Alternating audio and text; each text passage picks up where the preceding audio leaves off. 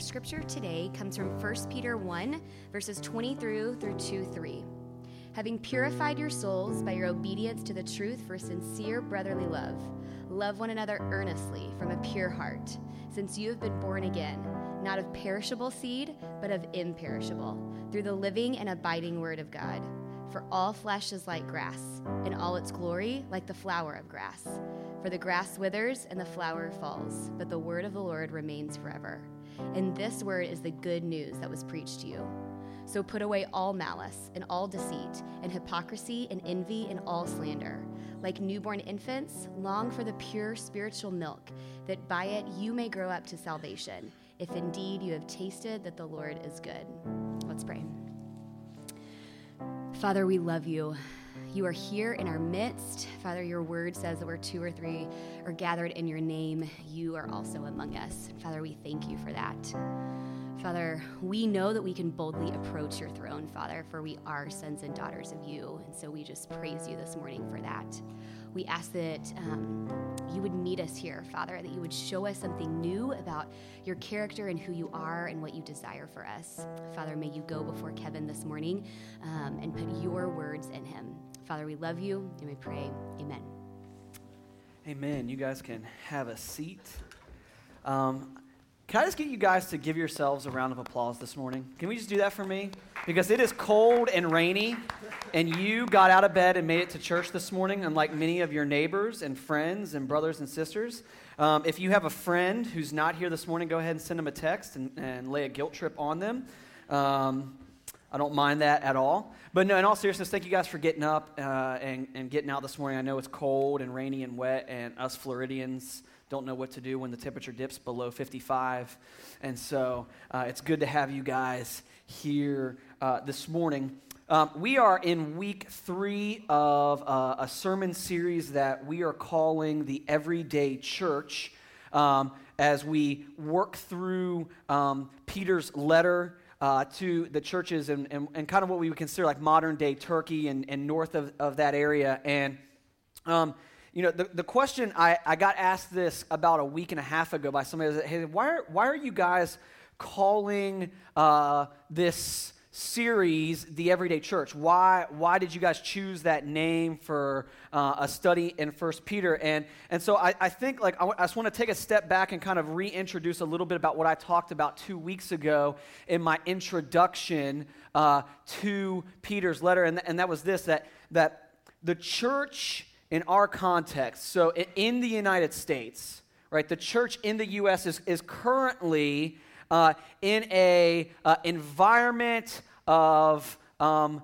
kind of cultural, what I would say, uh, loss or where we're losing influence and, and power. And what we're seeing, even in the South, for you guys that even grew up here, is what, what a lot of sociologists and uh, people that, that study this type of thing, like from, from groups like the, the Barna Group or the Gallup Group, that would say that the death of Christendom in the United States. And, and what they mean by that is that 30, 40 years ago, more than half the population would have identified as Christian, whether they would hold to the basic tenets of being a disciple of Jesus or not, doesn't matter, but culturally, they considered themselves to be Christians. And, and what we see now in 2019 is that label doesn't carry the same weight that it used to culturally. Therefore, we're seeing kind of this slow death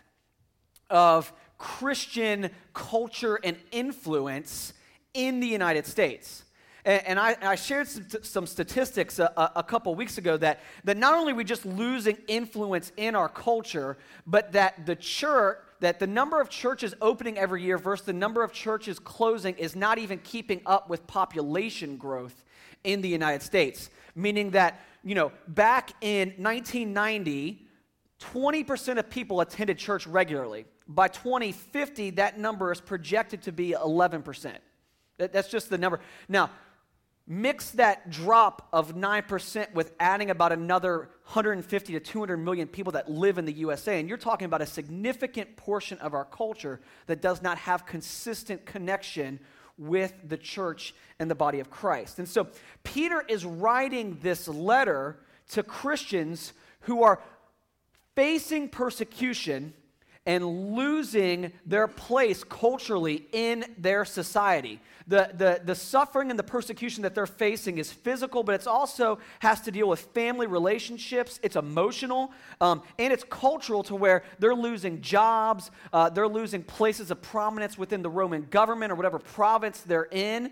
And so, Pete, they, and they don't understand how they could have grown up in this one, maybe particular city or this one particular region, know their culture, know the people around them, and yet now because they are identifying as a born again follower and disciple of Jesus, why they are suffering and under persecution when they've been told that the promises of God indicate life and life abundantly with joy. They're struggling to reconcile the future promises of God with the reality of the situation that they currently find themselves in.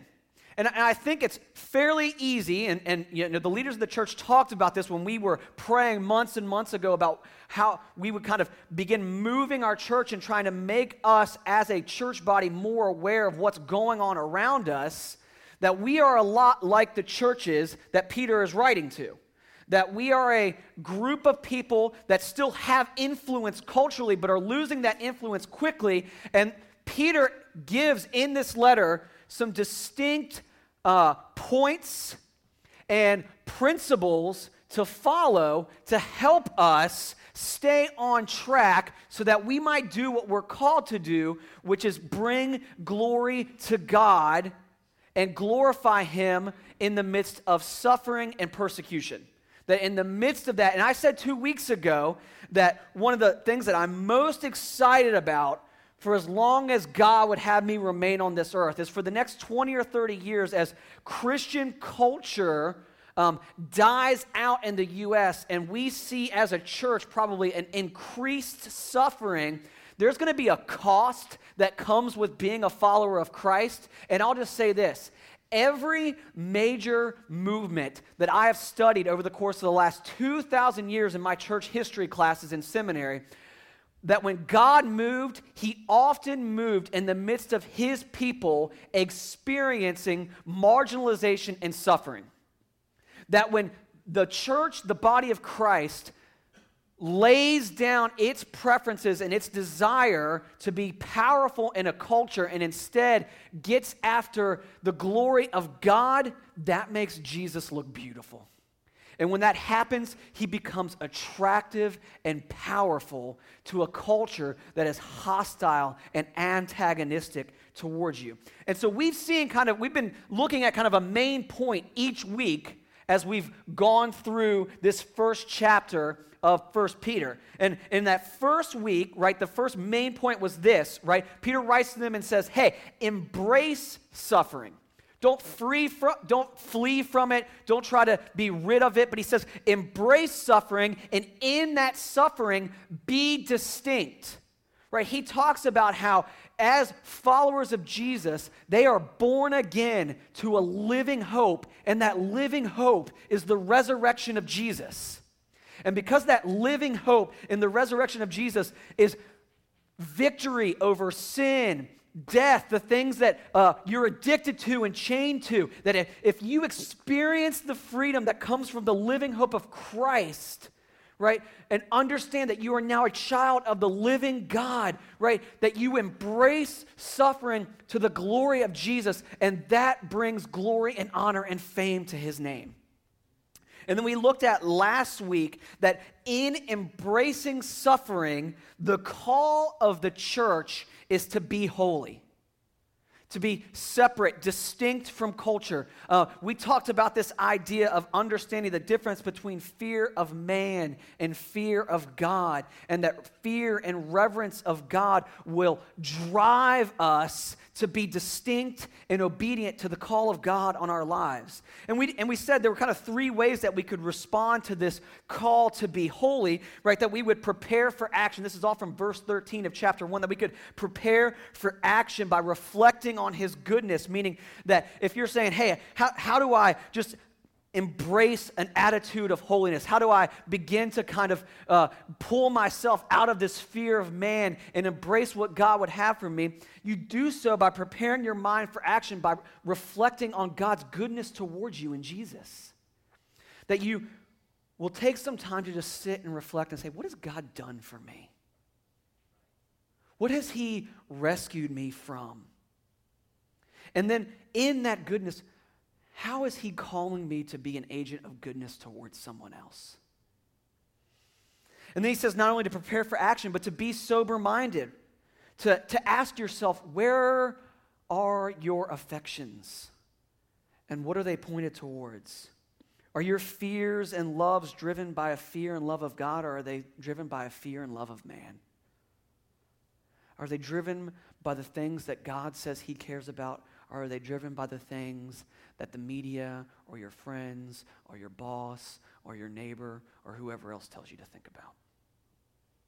And then lastly, right, he said this to set your hope in Jesus. Because the only way we truly embrace a lifestyle that is separate and distinct and holy is understanding who you worship and serve. And we said that there's this distinction between this idea of religion and being a follower of Jesus that religion says, hey, what are the things that Jesus tells me to do to be holy? And then we create a list and we try to follow after that list. But being in Christ, right, is about identity. It's about knowing who you are and where your hope is placed. And is your hope placed in finances or, or job security or in policy written by our government? Or is it placed in the one who resurrected and is our living hope. And so, as we continue through the letter this morning, Peter is going to give kind of like this next step and this next charge to the church on, on how to continue to be the church, to be the distinct, called out people of God in the midst of this suffering. And when I say the church, right, when I say, hey, Peter is, is giving us great principles, right, on how to be the church, I'm not talking about an event or a gathering or this building that we happen to find ourselves in. When I say the church, I'm talking about the men and women of God who have given their lives to Him and trust Him with their eternity. Guys, we could be meeting out in a, in a tent under the rain today and we would be the church gathered in the name of Jesus. Because the, the people of Jesus are distinct and called out, right? If you've ever read the Gospel of Matthew, I love how Jesus kind of describes what his disciples are to look like. Look what he says in verses 13 through 16 when describing the church uh, in his Sermon on the Mount. He says, You are the salt of the earth. But if salt has lost its taste, how shall its saltiness be restored? It is no longer good for anything except to be thrown out and trampled under people's feet. You are the light of the world. A city set on a hill cannot be hidden, nor do people light a lamp and put it under a basket, but on a stand, and it gives light to all in the house.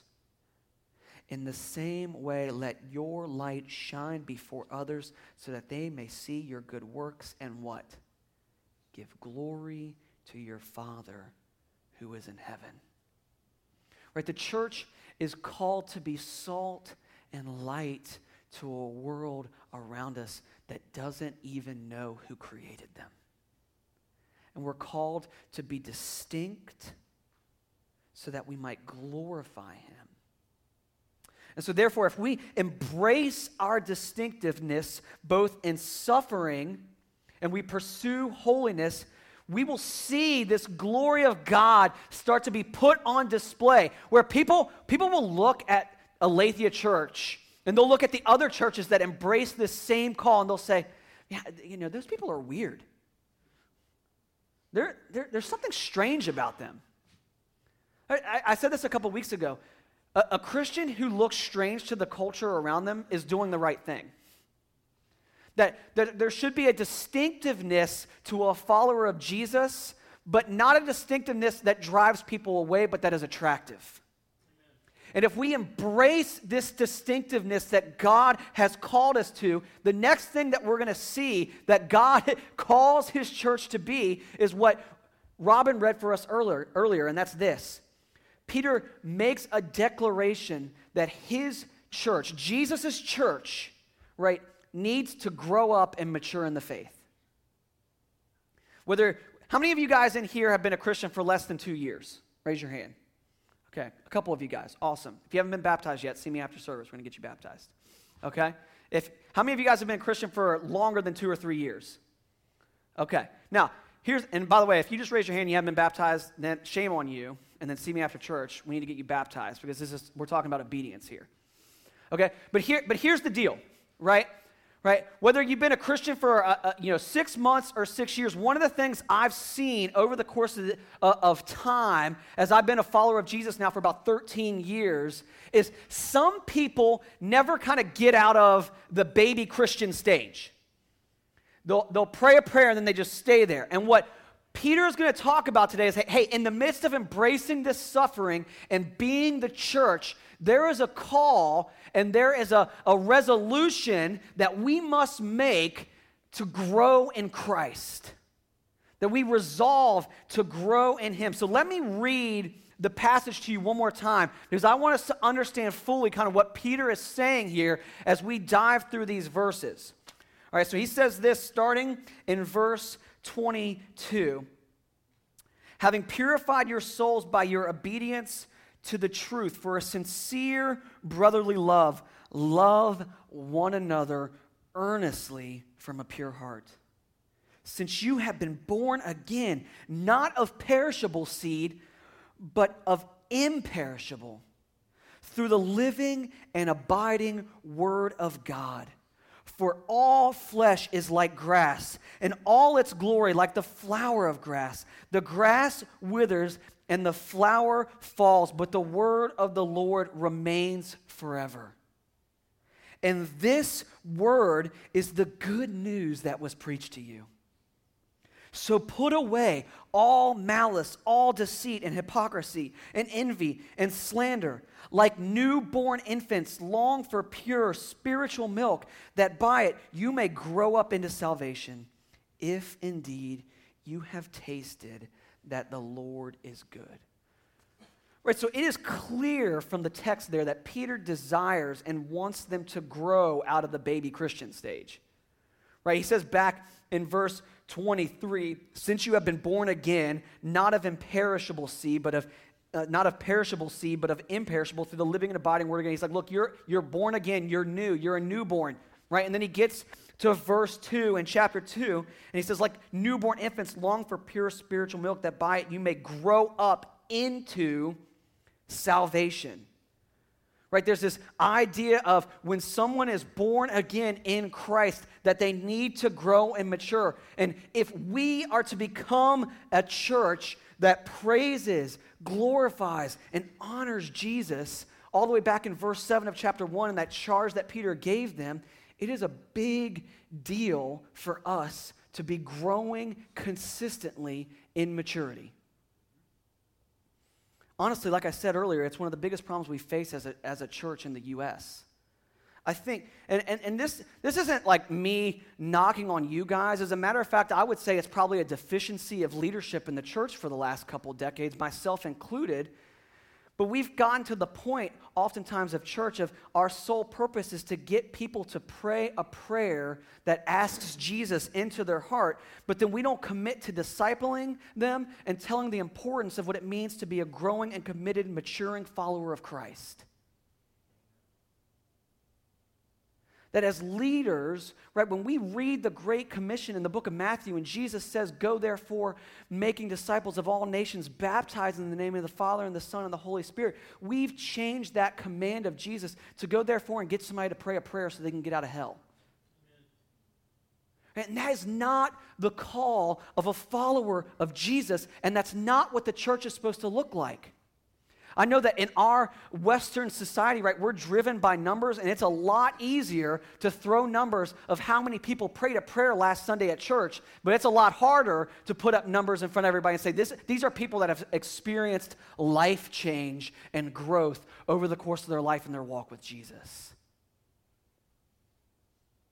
But the call of Christians is to grow and mature, not to remain babies. And right, how many of you guys in this room are parents? Okay, so like nine of us, right?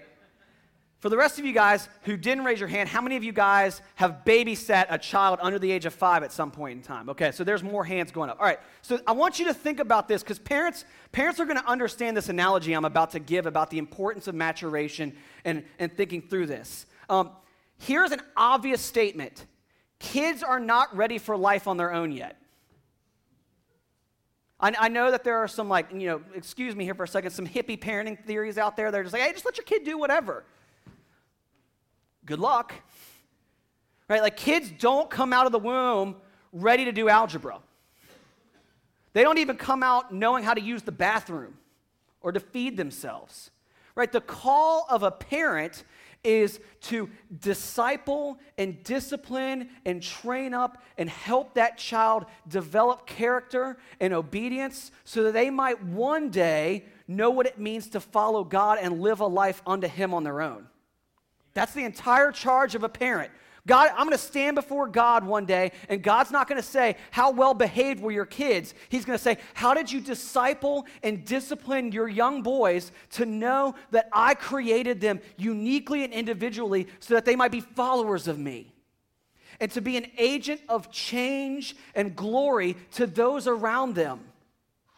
That they would love and serve and have character. That's what God's going to ask me. And guys, young kids, they, they wouldn't even know where to start with some of that. Like, I was just thinking about this this past week as I was preparing for this sermon, and this idea of maturity was kind of like going through my mind. I was thinking, like, man, my kids, man, they, they struggle sometimes.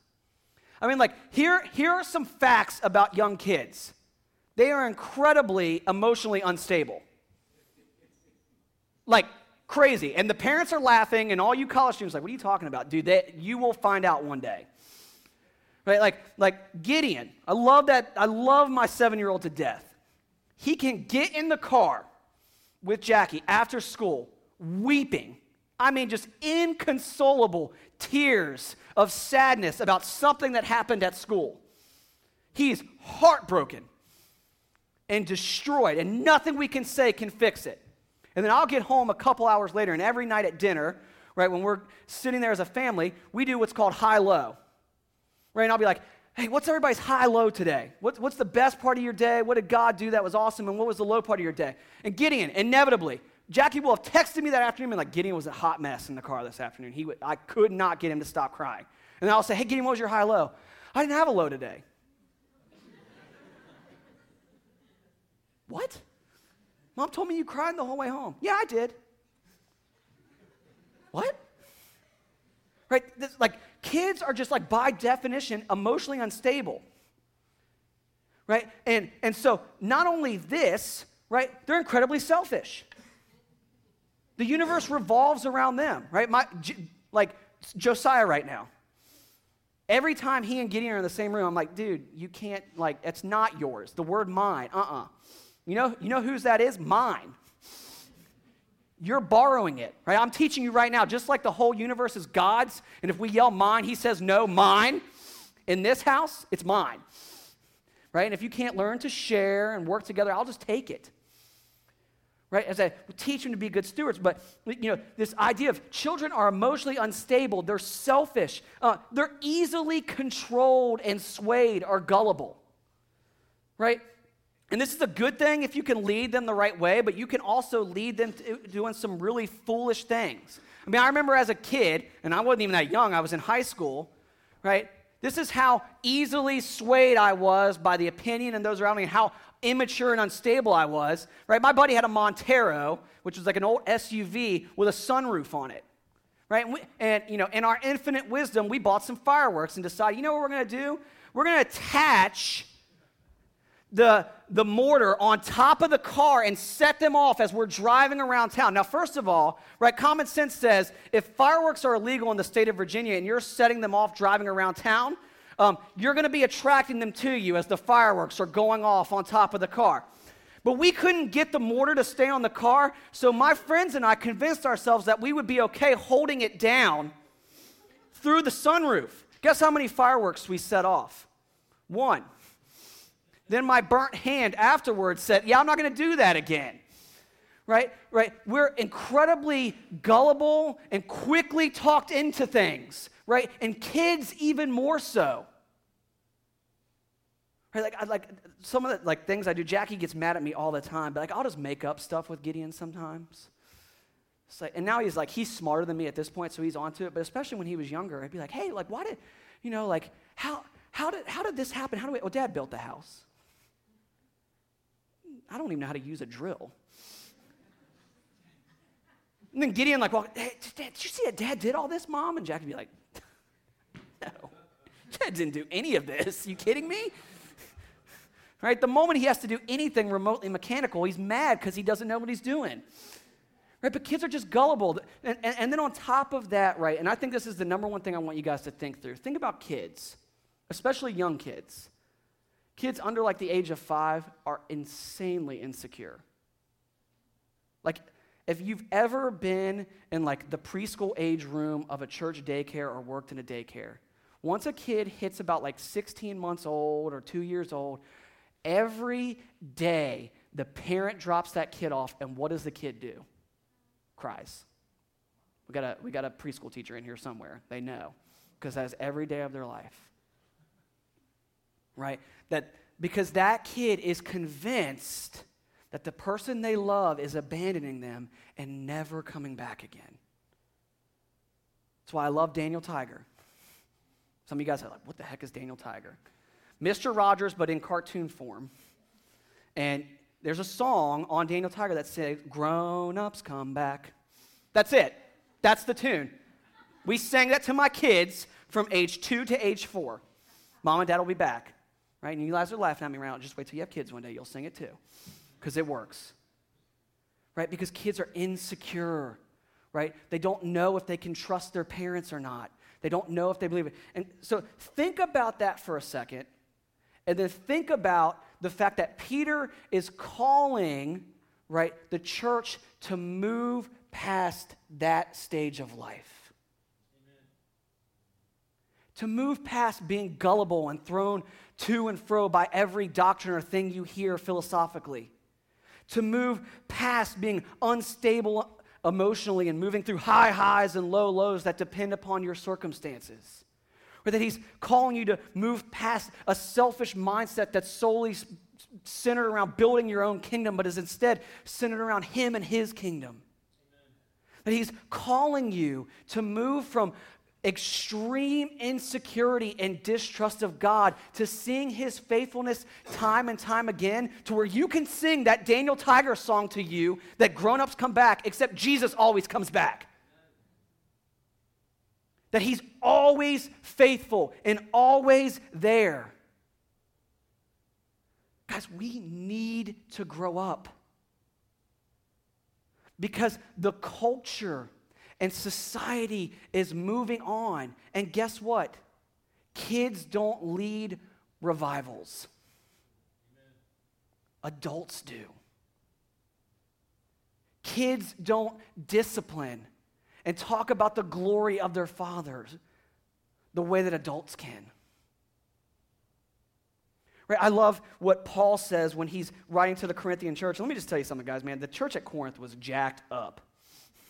I mean, there's having some issues, and then there is this church in Corinth.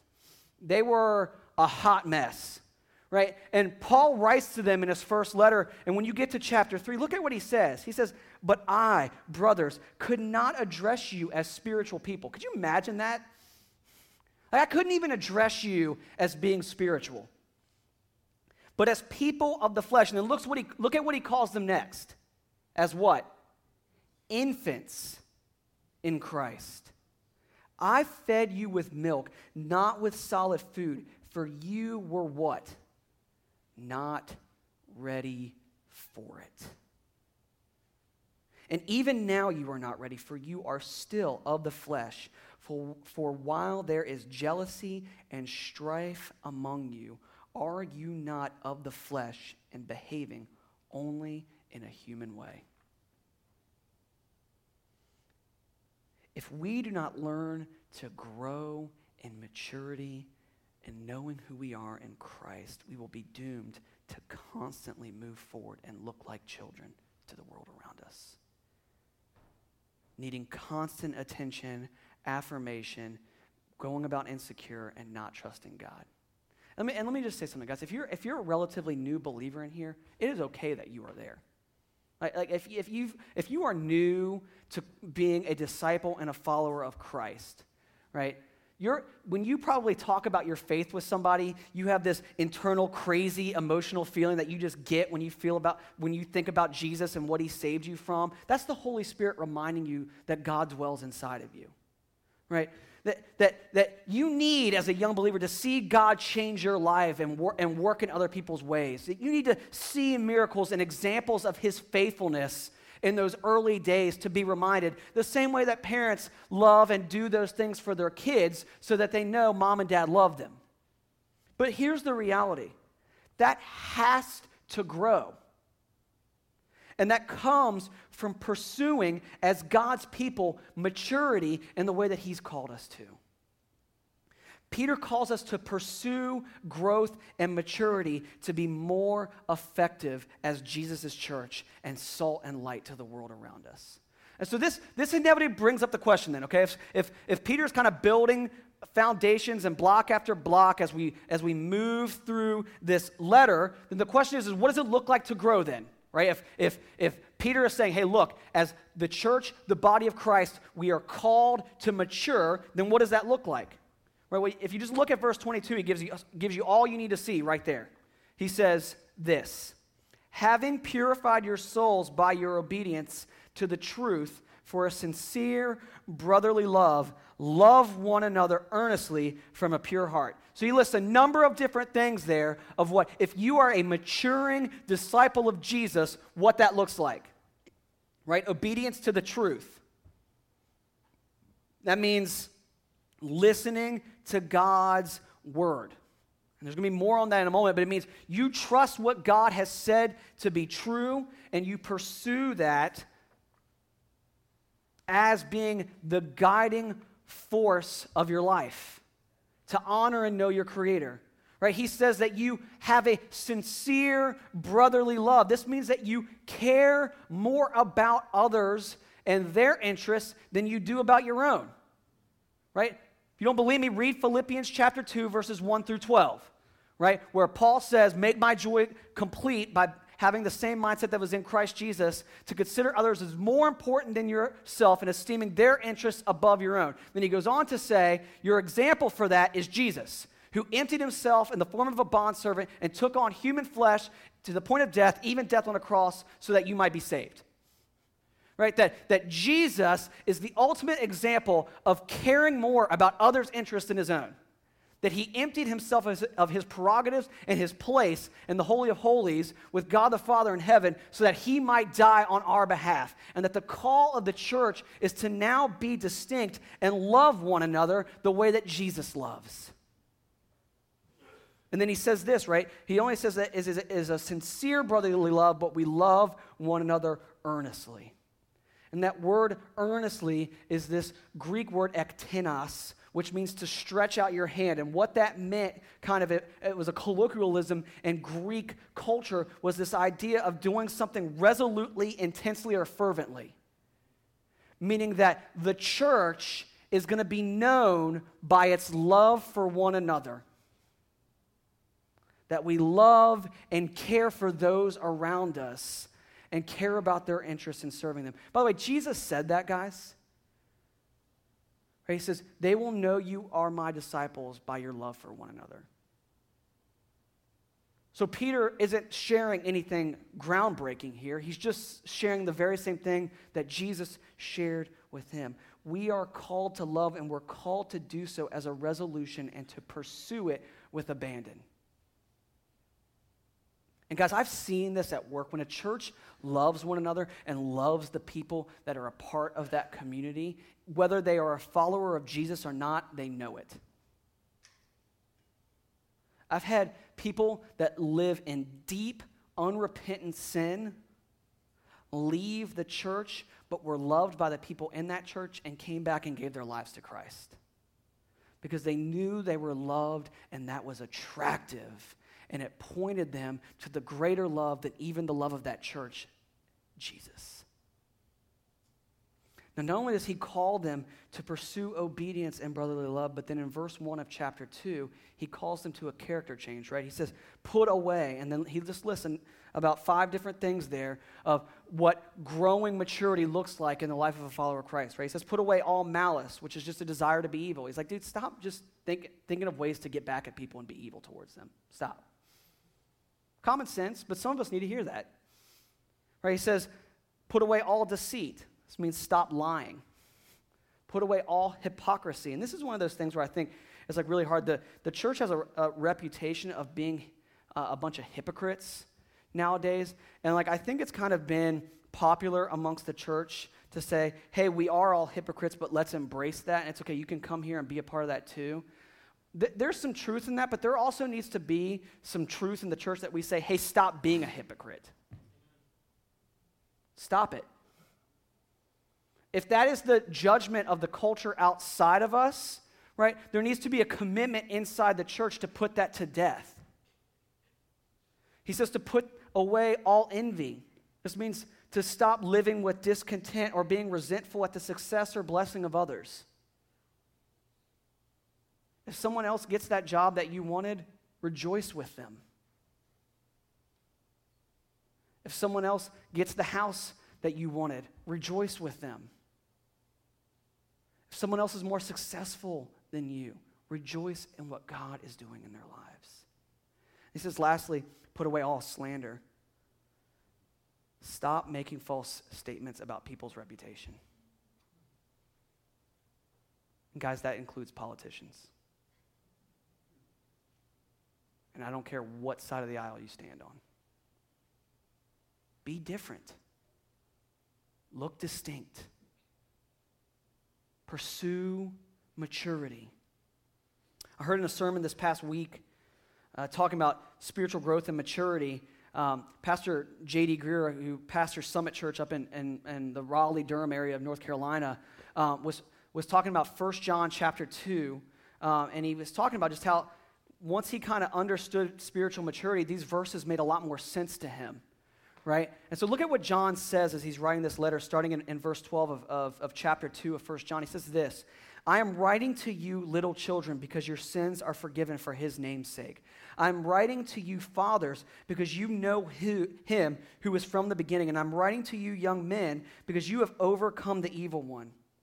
I write to you, children, because you know the Father. I write to you, fathers, because you know him who was from the beginning. I write to you, young men, because you are strong, and the word of God abides in you, and you have overcome the evil one.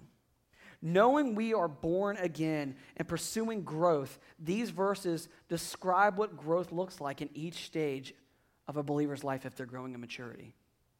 Right? He's saying, hey, little children, you know that your sins are forgiven. God's forgiven you. If you're a new believer, you should know that right? Children, you've been a believer for a little while. You know the Father. You know who God the Father is. You know his character.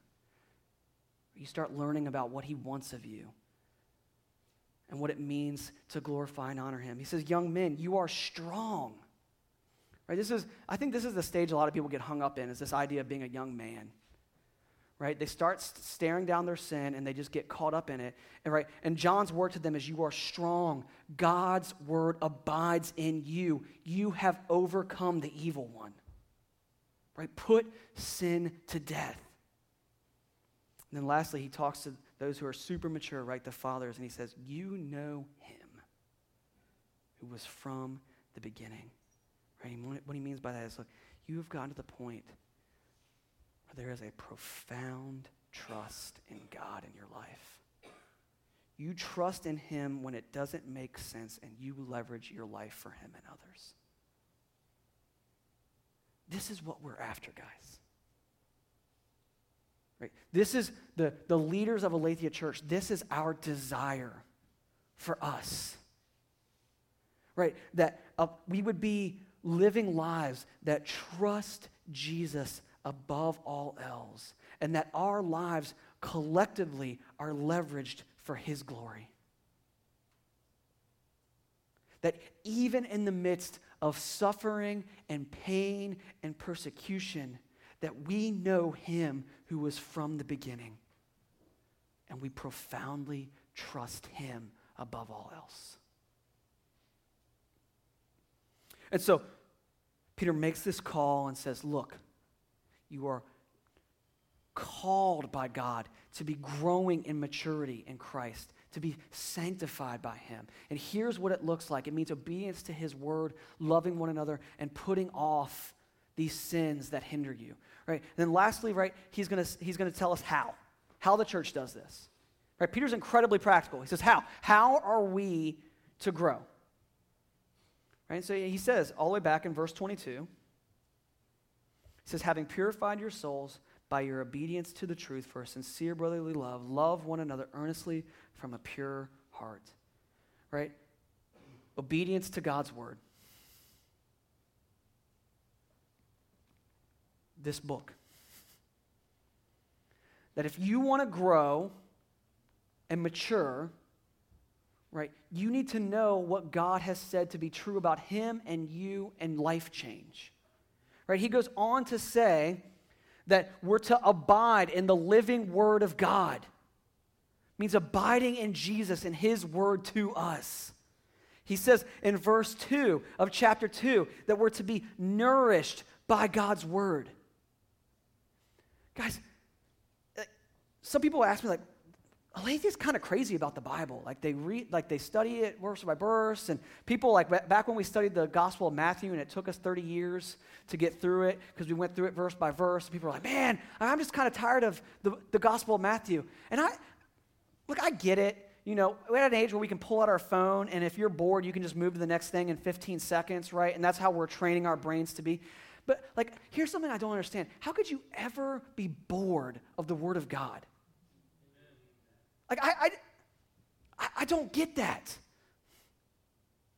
Like, every time I open up the Word of God, there is something there for me. Every time. Guys, I'm, I'm, I'm reading Genesis in my, in my personal devotions right now, along, along with the Gospel of Luke.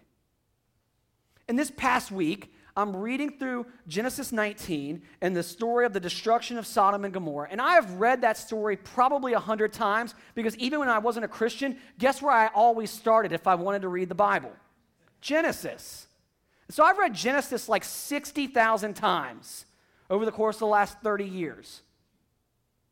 And so I've read that story multiple times. And you know what? God still met me while I read Genesis 19 this week and, pulled, and, and showed me something.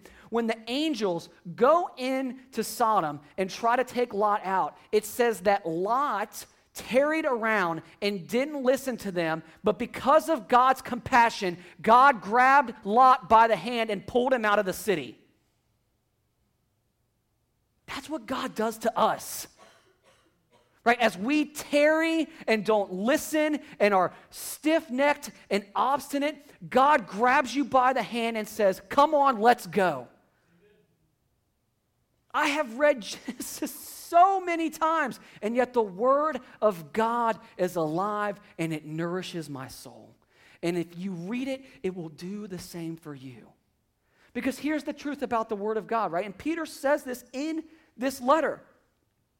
He says it's permanent, right? If you read verses 23 through 25, he says, Since you have been born again, not of perishable seed, but of imperishable through the living and abiding word of God. He goes on to say, For all flesh is like grass, and all its glory like the flower of grass. The grass withers and the flower fades, but what? The word of the Lord remains forever. Not only is the word of God permanent, but it's good news. He says in verse 25, and this word is what?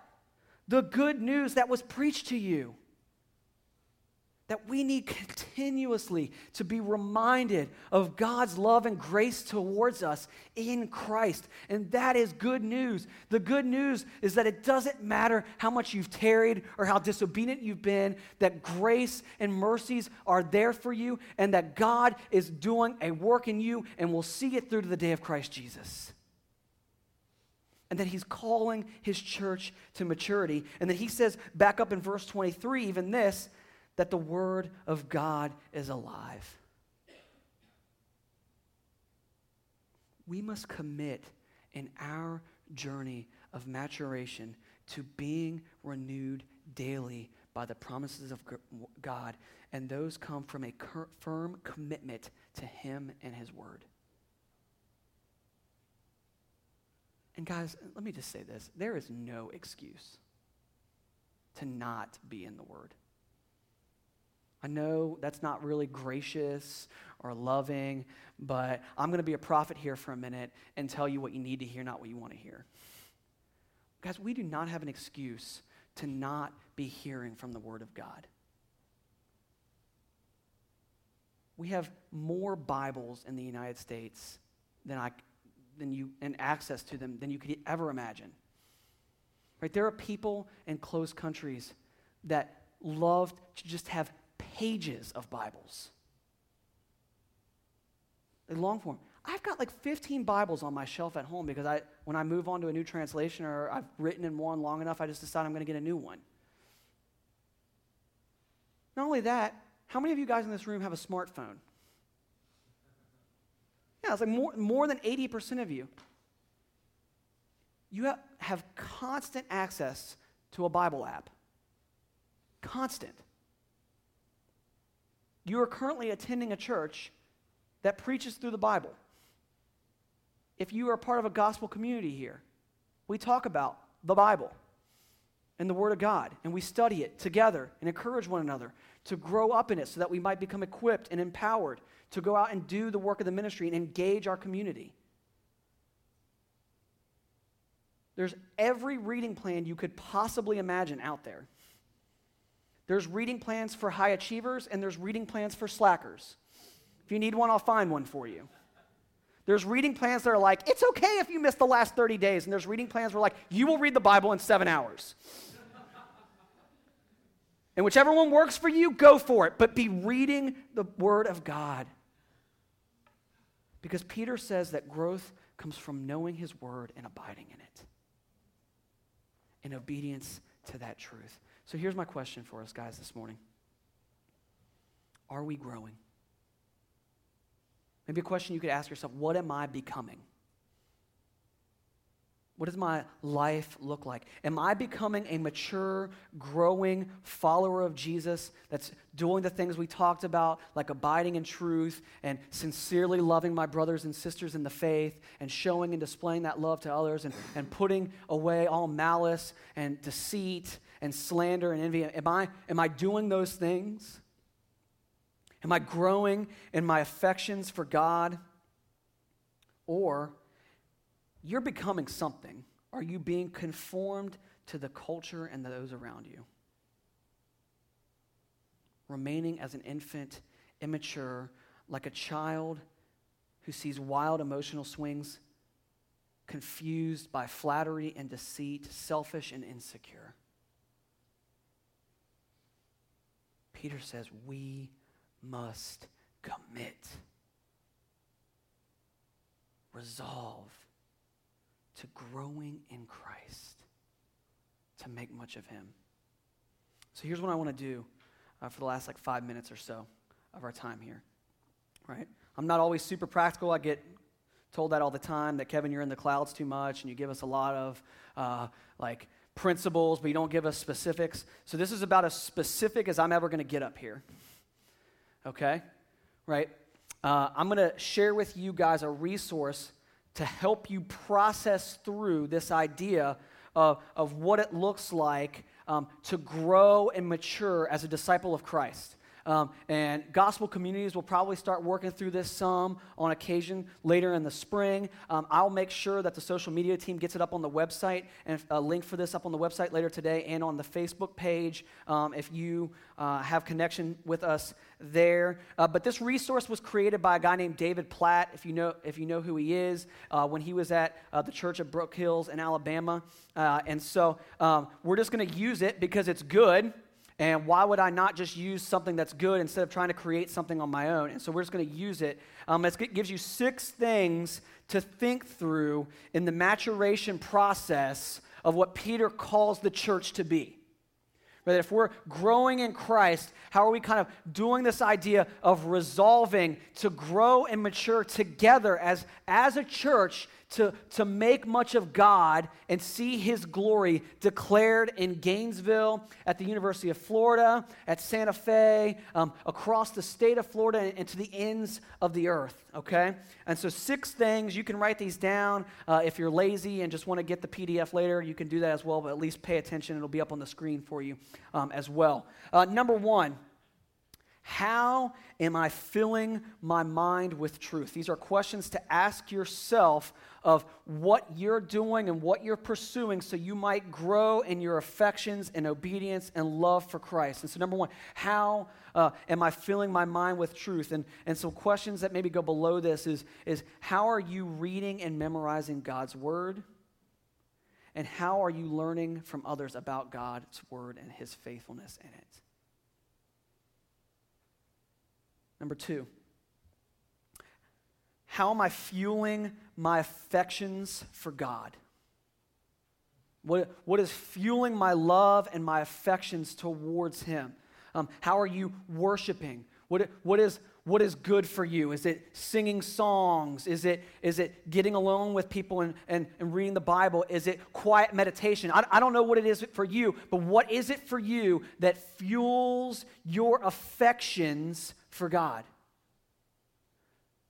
So, how, how are you worshiping? How will you pray? And, guys, here's something about this affections always lead to action.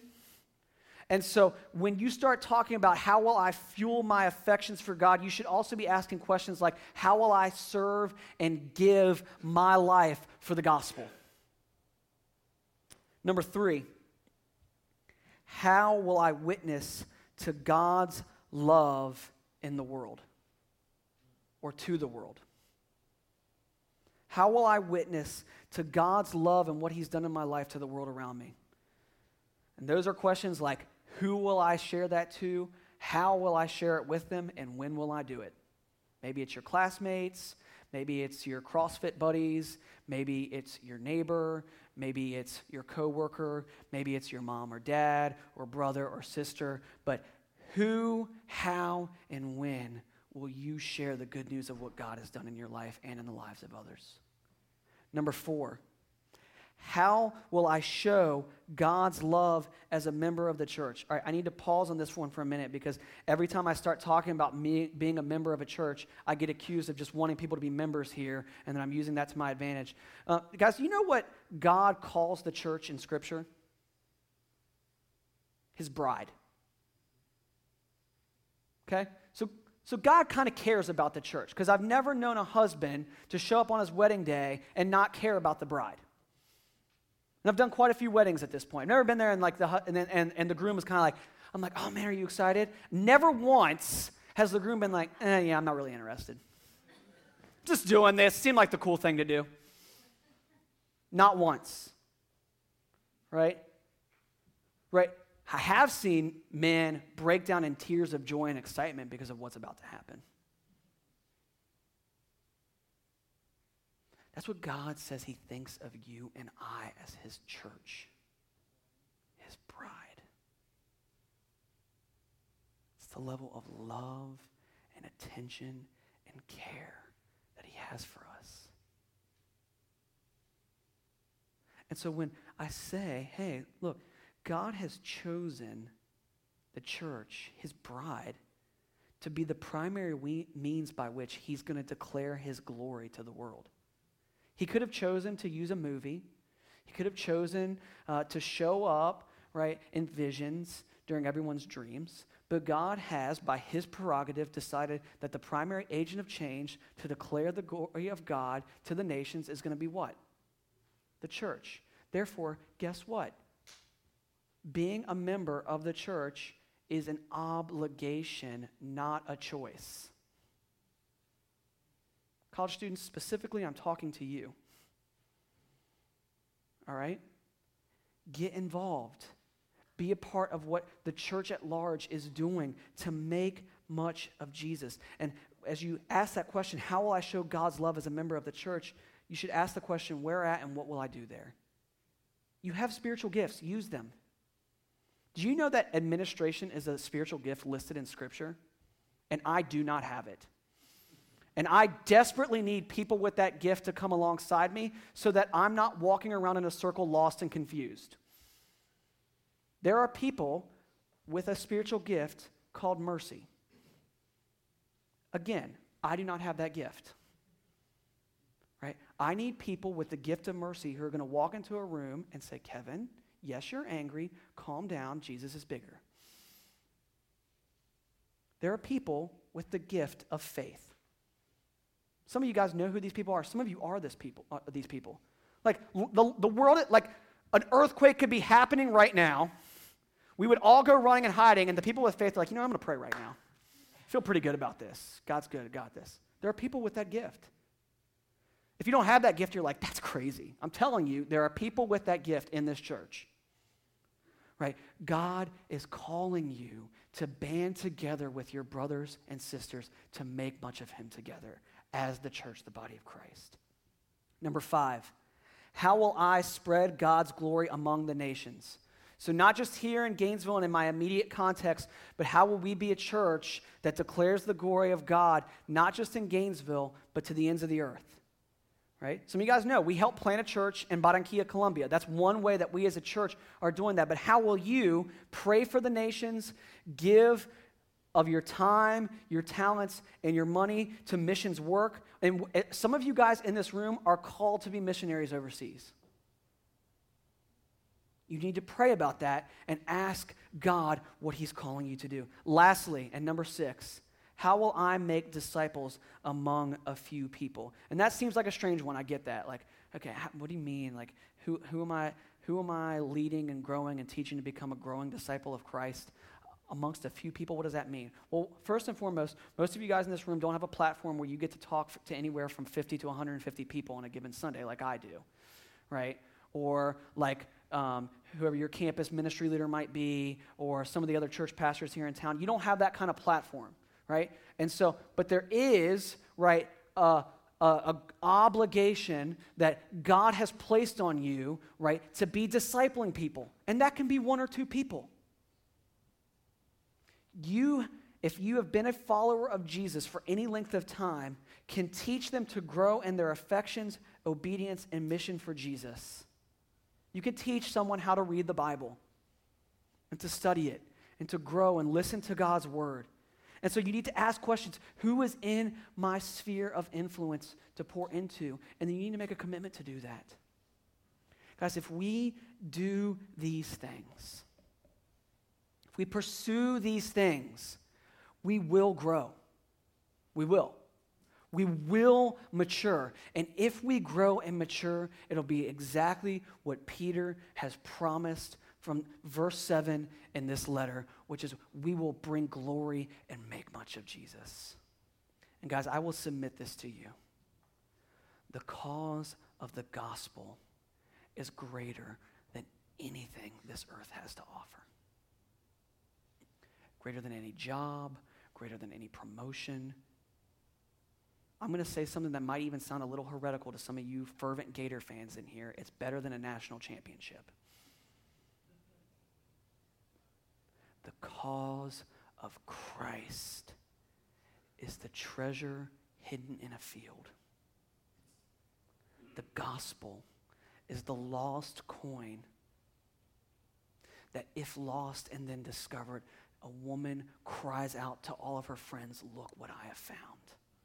If you center your life around the glory and cause of Jesus, you will experience joy beyond all imagination. because you are making much of your King. Will you go on this journey with me, church? Will you go on this journey with me so that we, as Aletheia Church in Gainesville, will make much of Jesus together? Let's pray that He might strengthen us to do that. God, thank you for your word. Thank you that it is timely and it is alive. Thank you that we can read a letter that Peter wrote to some specific churches in the first century about their suffering, but because it's alive, it still speaks to us today. Father, forgive us for not seeking nourishment from your word, for not resolving to love one another and, and pursue maturing and growing in Christ. Father, may we take those six charges seriously and may we continue to pursue after them so that we might grow in faithfulness, grow in trust of you and your word, and by doing so, make much of you to the world around us. And Father, thank you that above all else, this comes from a deep place of knowing that we are in you, born again to a living hope that is in you and you alone. And that when we fail, your mercies are new for us, and yet we continue to drive and pursue after you, growing and maturing from little children to fathers who've known you, who was from the beginning. Jesus, we love you, we praise you, and we ask this all. In your name. Amen.